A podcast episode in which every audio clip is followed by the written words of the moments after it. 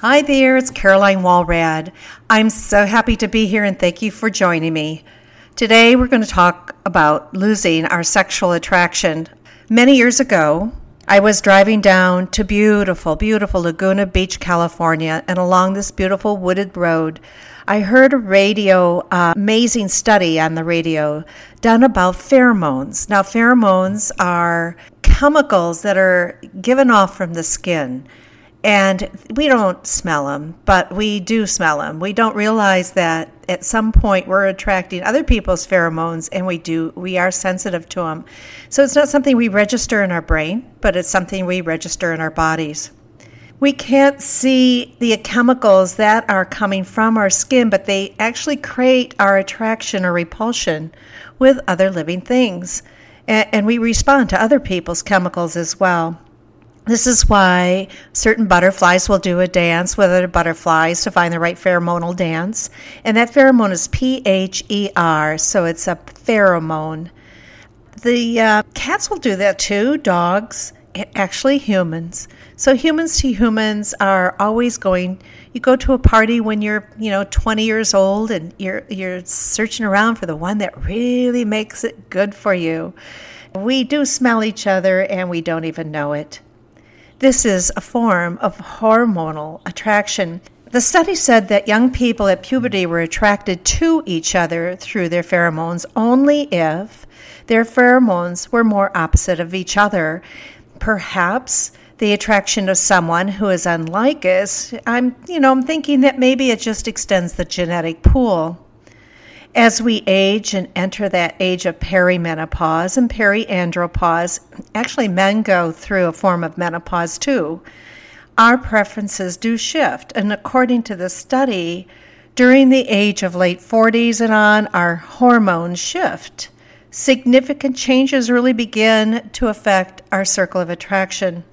Our subconscious begins to search for someone more like us and the renewed discovery of who we really are. Our spouses or significant others actually begin to aggravate us at some level. I mean, we really don't like their pheromones anymore. Quote like, Why do the significant others that we have in our life do the things they do or say the things they do? I mean, we don't like our spouses very much anymore. The divorce rates actually soar at this time. The mates look for people more appealing or shall we say, more like them. It could be the fault of the pheromones. And the question is do, are we supposed to have two mates in a lifetime? I mean, the early attractions are different for us than later in life, one more like us.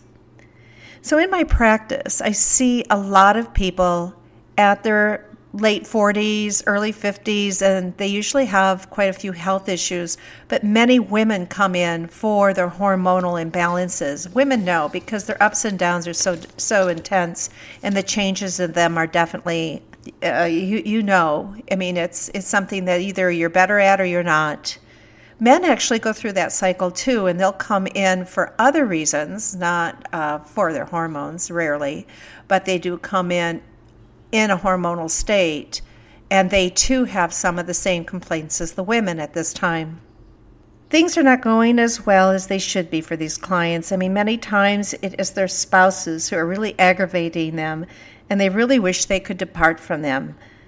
Many still very much love their partner. It's not about love, but they say they actually have nothing in common anymore.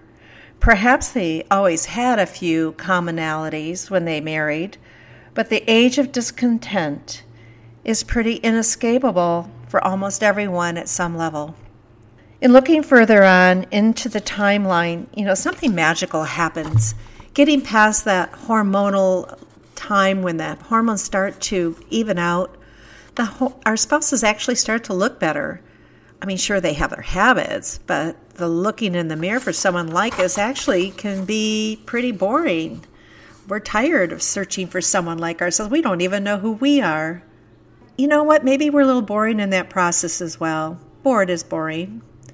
In time, the hormonal cycle becomes complete, and these hormones are calmed down. The ups and downs for a female and male cycle actually become a very steady wave, and hopefully, the steadiness is at a very healthy level. So hang in there. Perhaps consider at any time the cycle of attraction the value of homeopathic support, psychological partner counseling, or even a more blessed consideration of time alone to reflect. It's always important to really develop our communication skills and to nourish our patience with others and ourselves. You know, the most critical time of creating a better way of eating and exercise is in our 40s and later. By the time our pheromones have gone through these attraction and distraction changes, we finish the art of raising kids. We're tired of listening to other people's words of advice. We're working too many hours and we have too much stress. So, taking care of ourselves now and saying something really nice to our significant others, at least once a day, may make the difference between an enjoyable partnership or a tolerated one. All through our circle of attraction, the best journey may be the one that allows us to enjoy the diversity our pheromones allow us to experience. Now, please note abusive or life threatening relationships are not considered in hanging in there.